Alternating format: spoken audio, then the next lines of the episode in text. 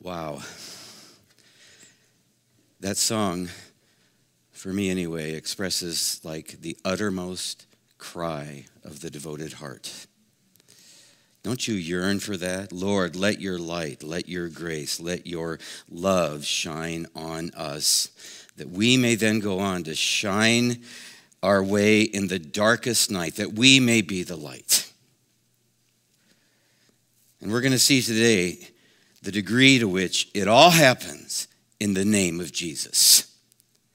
The degree to which we shine the light in the darkest night by just naming the name. There's so much that the name of Jesus can do through you, so much that they can be say, that they can be saying this about you as they already do with some of you. It's what they said of Christ on Palm Sunday. He wants them to say it of us as well. Blessed is he or she who comes in the name of the Lord. Because we bring the light of his love and so much else in his name. And today we'll see how this happens. It's all in the book of Romans if you turn there. And we'll be starting today in verse 6 of Romans chapter 10. But the righteousness based on faith speaks as follows Do not say in your heart, Who will ascend into heaven? That is to bring Christ down. Or who will descend into the abyss? That is to bring Christ up from the dead. But what does it say? The word is near you, in your mouth and in your heart. That is the word of faith that we are preaching. That if you confess with your mouth Jesus, if you confess with your mouth Jesus as Lord and believe in your heart that God raised him from the dead, you will be saved. For with the heart a person believes, resulting in righteousness, and with the mouth he confesses, resulting in salvation. For the scripture says, Whoever believes in him, in his name, will not be disappointed. For there is no distinction between Jew and Greek, for the same Lord is Lord of all, abounding in riches to all who call on his name. For whoever will call on the name of the Lord will be saved. How then will they call on him in whom they have not believed? How will they believe in him in whom they have not heard? And how will they hear without a preacher? How, and how will they preach unless they are sent? Just as it is written. And then the verse that the great hymn we sang quotes Our God reigns. How beautiful, how lovely are the feet of those who bring good news of good things. Though they did not all heed the good news, for Isaiah says, Lord, who has believed our report? So, Faith comes from hearing, and hearing by the word of Christ, through the name of Christ. You know, back when I was in seminary, we used to drive down into the inner city of Chicago on Friday nights, down from the north Chicago suburb of Deerfield, where we went to school, deep down into the heart of the city where it was all happening on the weekend, down to Rush Street. We went down to shine the light in the darkest night. They were basically street corner meetings, and we'd play guitars and we'd sing and we'd gather a crowd. We made a point of playing music that was welcoming and inviting to the secular person.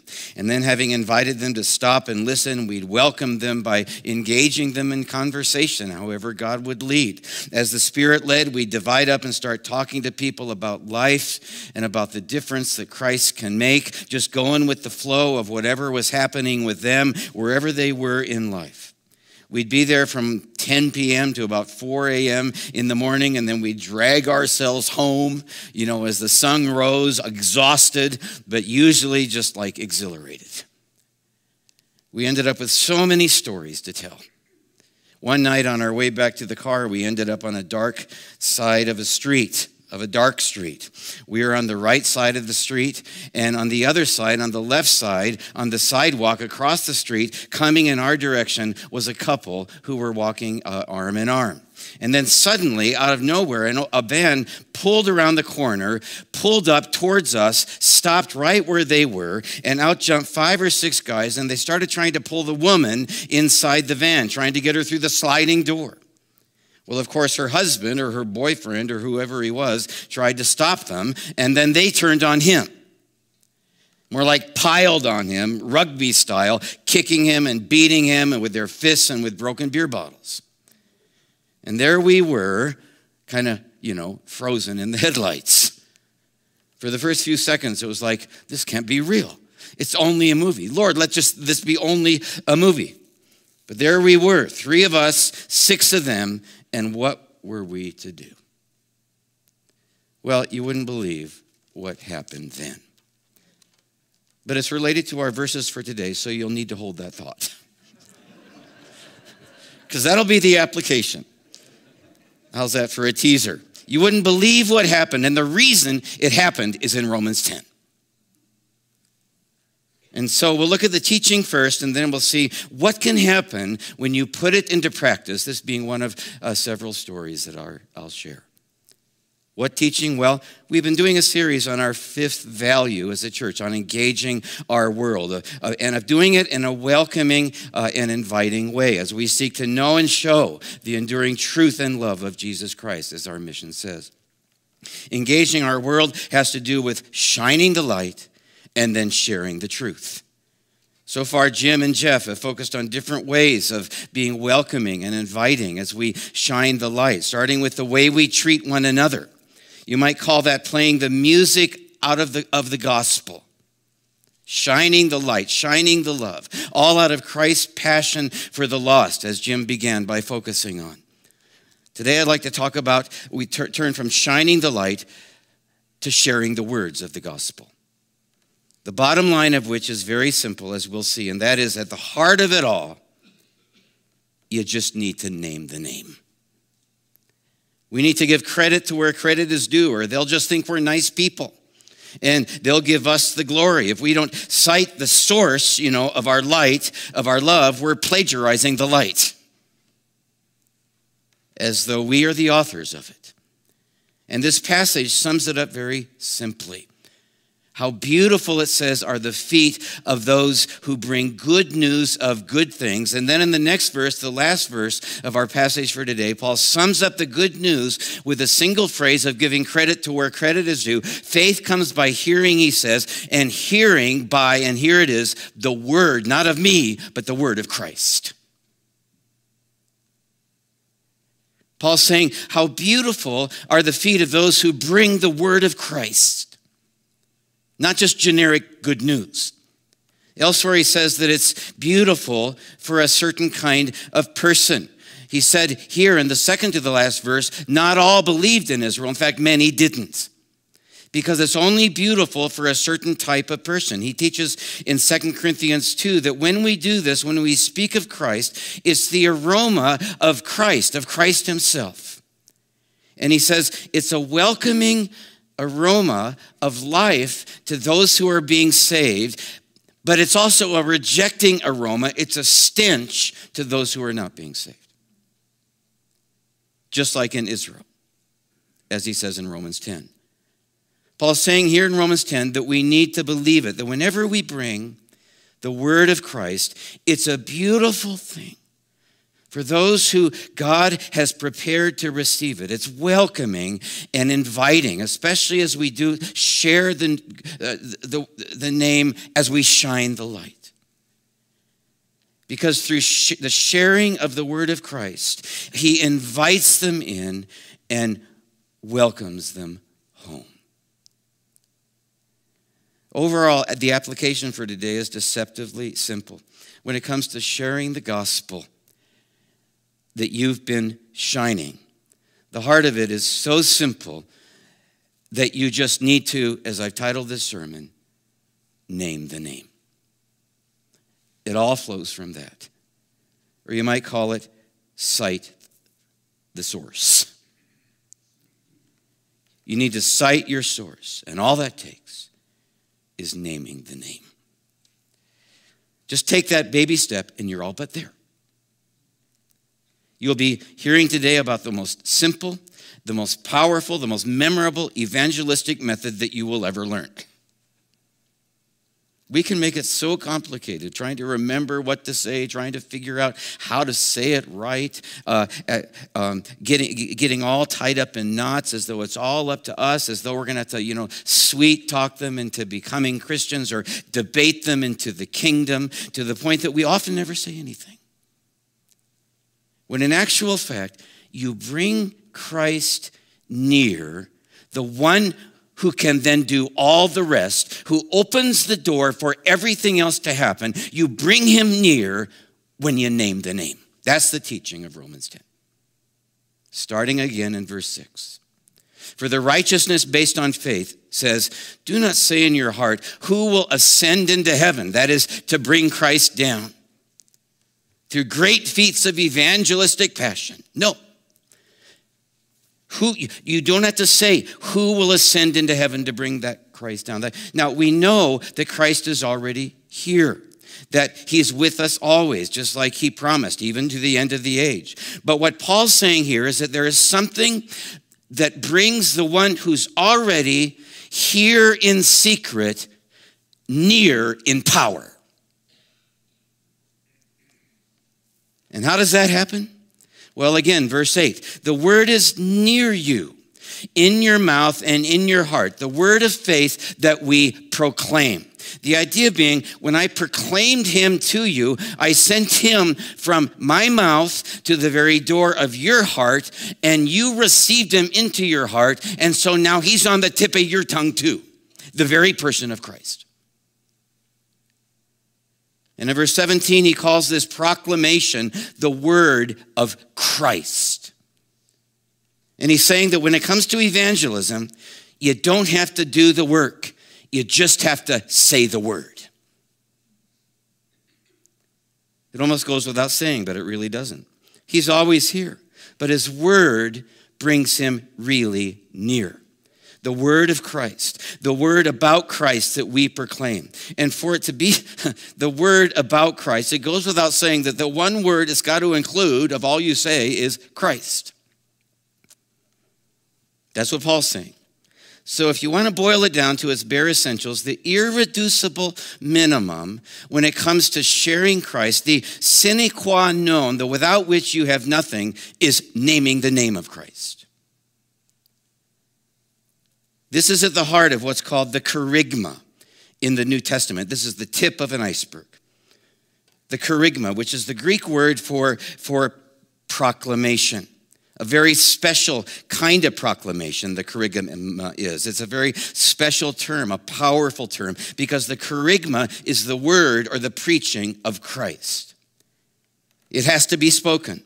It had to come from someone's mouth. It was always verbal and always audible. And it was always, you know, somewhat mystical, you might say, in the sense that, that it's invisible, but it is like, like mysteriously powerful. The proclamation of the gospel, the kerygma, is powerful uh, in an incarnational kind of way because the word of the Lord brings the Lord of the word to the very door of the heart. That's the teaching. The word of the Lord brings the Lord of the word to the very door of the heart. Kerygma. We may not be charismatic when it comes to the gifts of the Spirit, but we are called to be, you might say, kerygmatic. When it comes to the gift of the word empowered by the Spirit. And the degree to which we don't speak up, we are anti kerygmatic because this kerygmatic proclamation of the word, as we call it, was the basis for everything that happened in the New Testament. It was so important. There are so many verses and passages on this, and there's not time to unpack it all. But D.S. Ferguson summed it up like this in the Evangelical Dictionary of Theology. He said that this kerygmatic or Christocentric proclamation was foundational to the beginnings of the Christian church. In the minds of the authors of the New Testament, there was no separation between the proclamation and the person. No separation between the proclamation and the person, between the word of Christ and Jesus of Nazareth, who lived, preached, died, and rose again from the dead. And then listen to this. For them, he indeed was the one who was alive in the word of preaching.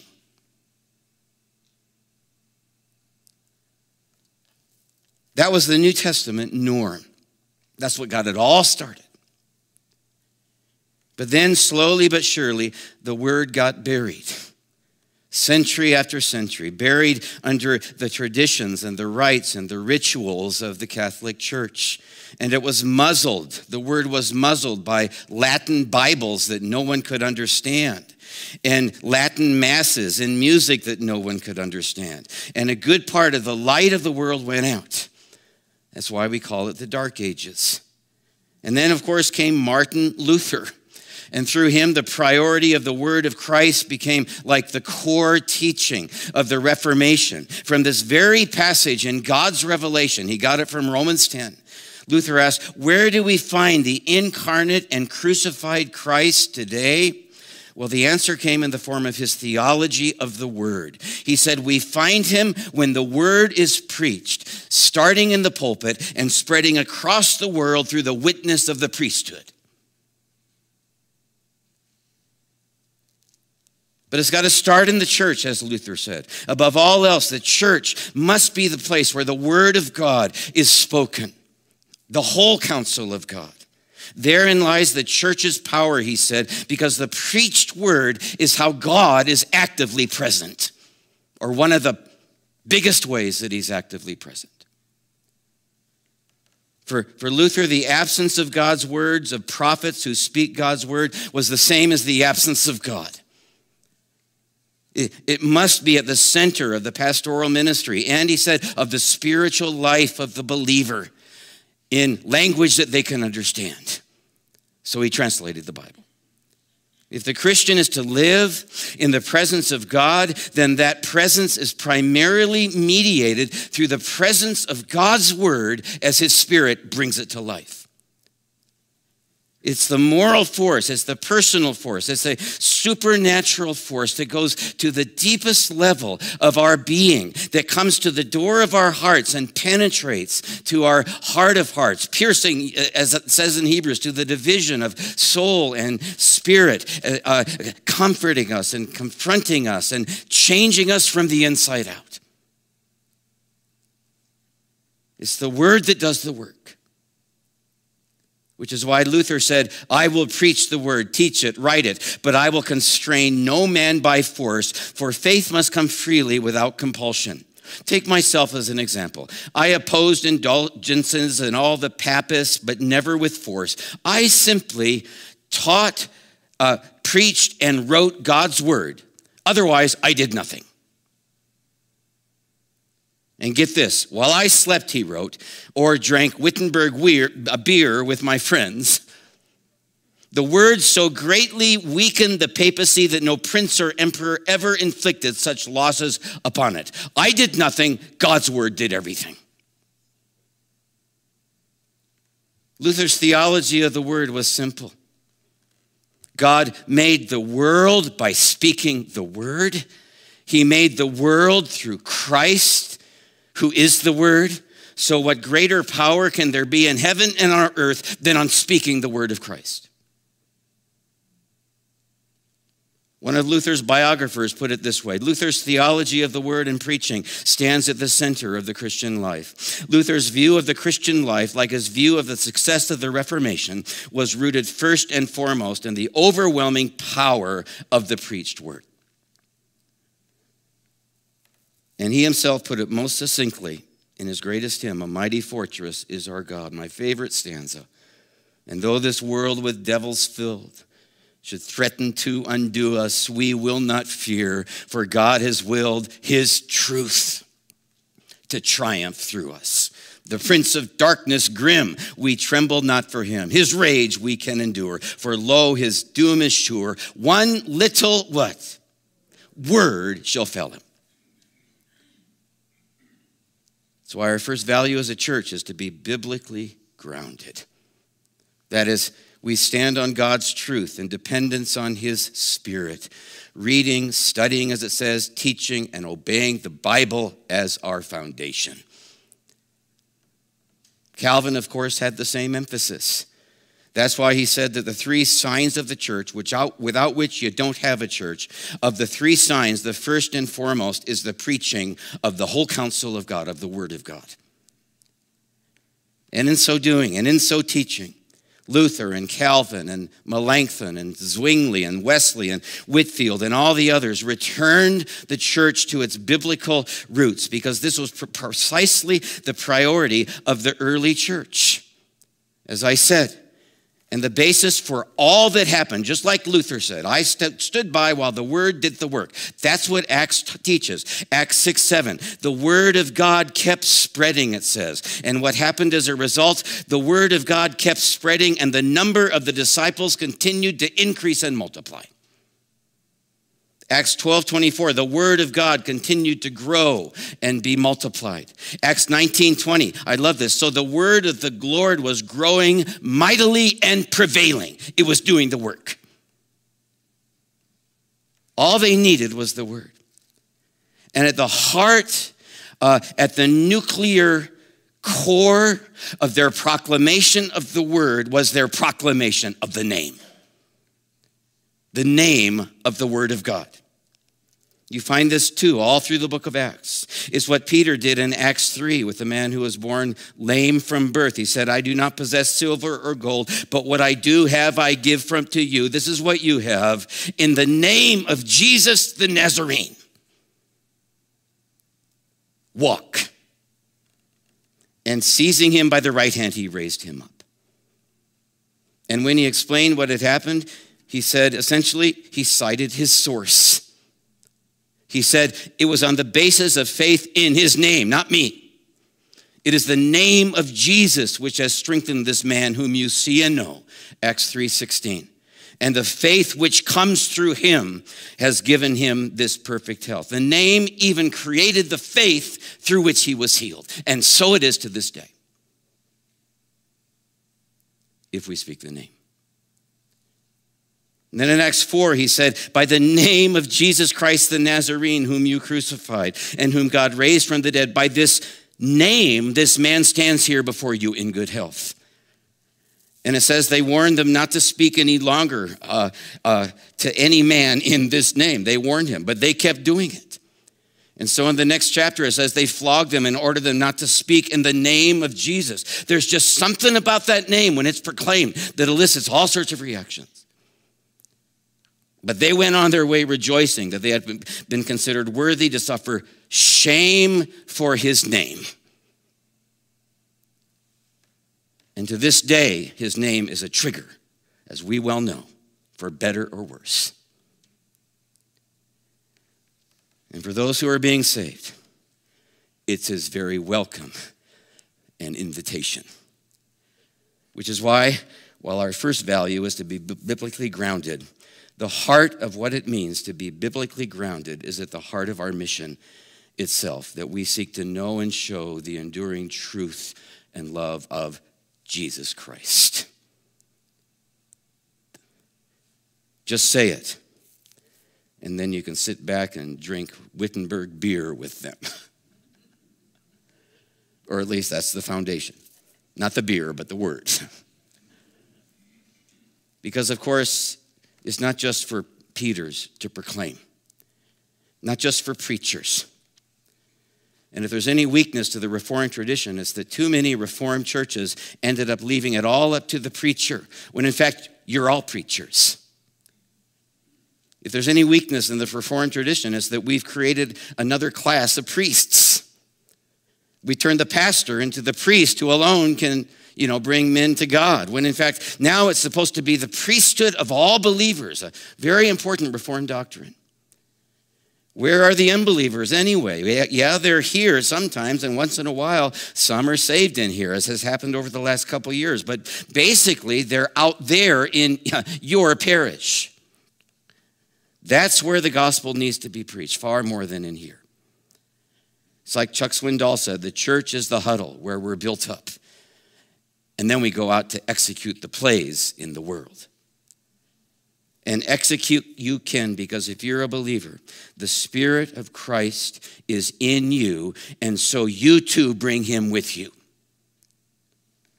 And you can unleash him through you by simply speaking the word.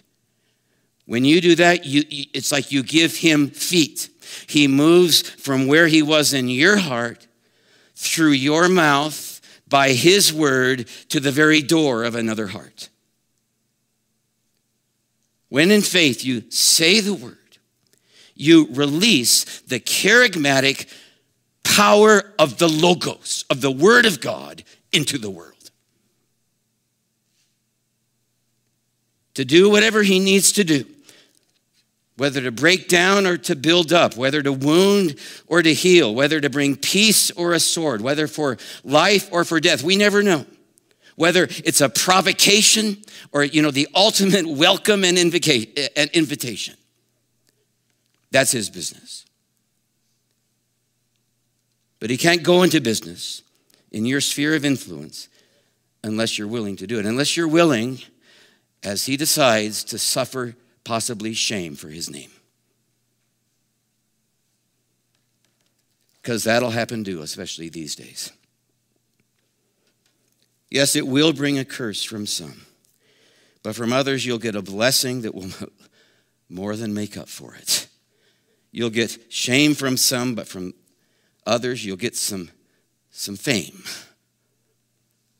Who will end up saying of you on the Palm Sunday of their life, Blessed is he or she who came to me in the name of the Lord. I think a good part of the problem when it comes to evangelism is that if you're anything like me, deep down you feel like, it, like it's all on your shoulders. And that's because we don't fully appreciate what we wield. So let me close with three brief stories that flesh this out. Stories that really deepen my own appreciation. A couple of years after I graduated from high school in April of 1974, I traveled through uh, India with my father. He was a regional director for South Asia for the Navigators, and he, end, he ended up pioneering the Navigator work in India, which now has scores of Navigator missionaries 40 years later. He ended up doing the same in China and Burma and Vietnam. He was a pioneer. Well, we were in South India. He was a Paul. And I saw that many times. While we were in South India in Bangalore, we were in this three wheeler taxi one wheel in the front, two in the back. And at one point, his brakes failed or something, and we were headed, they go far faster than they should, at 40 miles an hour, straight into a busy intersection. As is often the case in India, it was like gridlocked with cars. And without a moment's hesitation, my father leapt to his feet and said, Jesus, save us, save us, Jesus. You know something? in that split second, I was embarrassed. I was embarrassed that he said that, even though I was about to die. It's like, I'd rather die than name the name. Which is about how it is sometimes. And you know what happened? Somehow we glided right through that packed intersection and ended up safely on the other side in the name of Jesus. And you can be sure that that three wheeled taxi driver never forgot that name. My father wasn't charismatic by any stretch of the imagination, but I'm telling you, he was kerygmatic. As in, all hail the power of Jesus' name. I was sitting in a dentist chair on Valentine's Day Eve, which is not my favorite pastime, so I was determined to, to, to make the best of it. I was angry I had to be there, and so that did a good thing in me and made me want to sh- at least share the gospel or say something. The hygienist and I got to talking about my wife, Julie, and she asked me if I was going to do anything special tomorrow. And I said, Tomorrow, Saturday, why would I do anything special on Saturday? She said, Tomorrow's Valentine's Day. And I said, Oh, thanks for reminding me. Others were listening and they got a kick out of that one. Actually, I knew it. I had remembered it. I just wanted to lighten things up a bit. And we got to talking about religion. And she said organized religion wasn't really much a part of her life. And I said, well, of course, the most important thing is not having a religion, but having a relationship with your Creator, with Christ. And then I could just feel it. Her heart opened up, and she agreed with me. And she said, But you know, if you're not part of a church, it's awfully easy to forget things like that. And I said, Yeah, you're right. That's true for me too. By then, she was done cleaning my teeth. It was, it was a very on and off again conversation. the dentist came to check me out, and once he was gone, I got up and she was on her way to another patient. But I stopped her and told her about our church. And she said, Yeah, I've heard about it. And, you know, I don't know if she ever came, but you know something? That little conversation turned a corner when that one word hit the air and entered her heart. I could tell. I mean, we were pretty close, which is why I began by talking about Julie. But I just knew it because there's just something about that name. Back to the story I began with. At long last. So there we were. They had piled on him from the beat up old van, and when he tried to rescue her, they, they, they again, they piled in onto him. And the, there we were thinking, it's only a movie. It's got to be only a movie. And, but then, my friend to my left, next to me, Greg Escher started shouting something. He said, In the name of Jesus, peace, peace in the name of Jesus. And I turned, I thought, What are you doing? And then I thought, Yeah, right. And before we knew it, all three of us were running across the street shouting, Peace in the name of Jesus.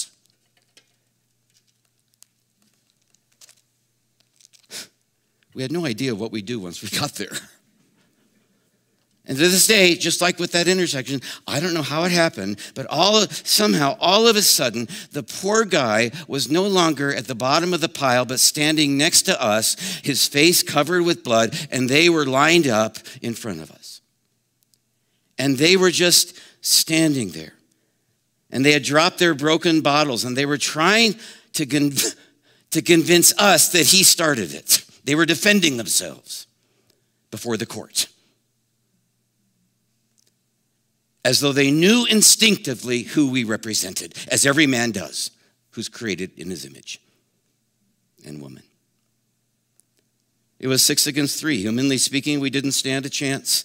We had nothing but the name of Jesus, at whose name every knee will one day bow. Just like happened there. And then out of nowhere, the police pulled up. And it was like a spell was broken over this gang. And one of them broke away and he jumped in the van and yanked it into drive. And there we were standing right in front of the van, you know. And once again, it was only a movie. And once again, we were frozen in the headlights. But this time, there was an officer standing by our side and he pulled out his gun and aimed it right through the windshield. And it was a standoff, just like a chicken. Who's going to go first? And we were praying.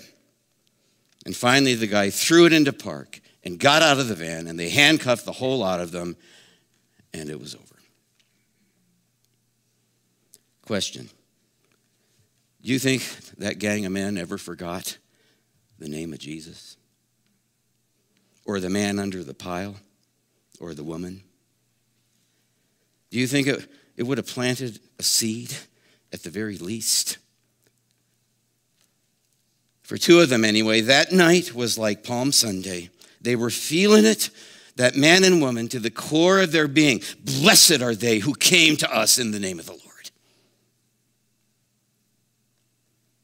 How beautiful are the feet of those who brought to us the word of Christ. It's the very picture of how he rescues us.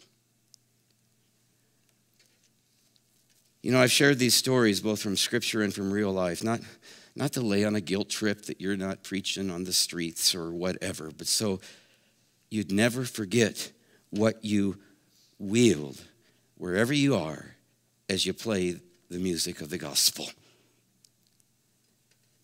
It's so simple, but so powerful. It's, it's at the heart of what it means to share the words of the gospel. It's where it all starts.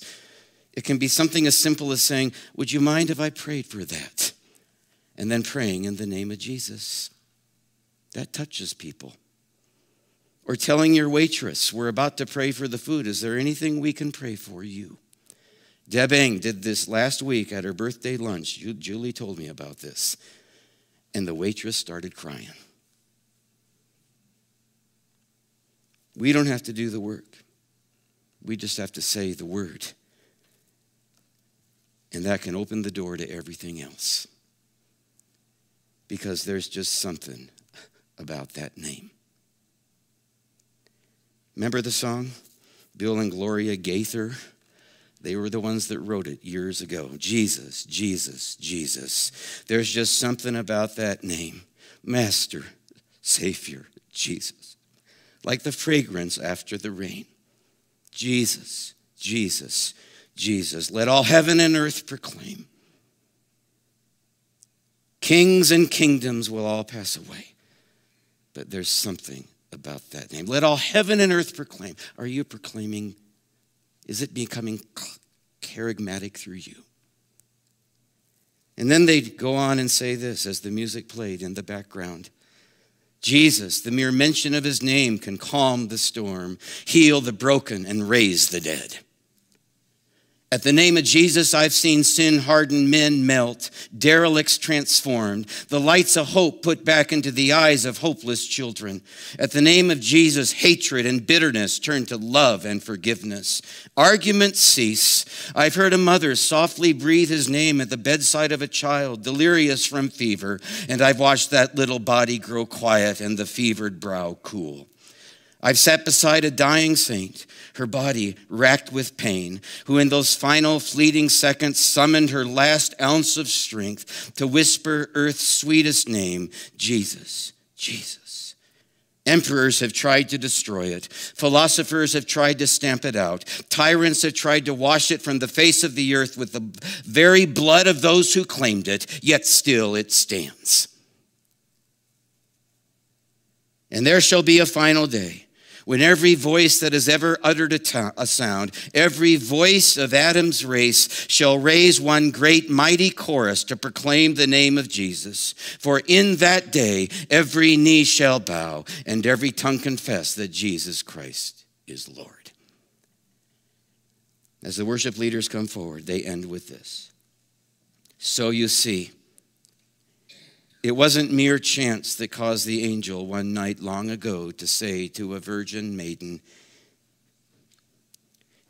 His name shall be called Jesus, Jesus, Jesus. There is something about that name. Why don't we all stand together? Let's stand now. And give credit to where credit is due.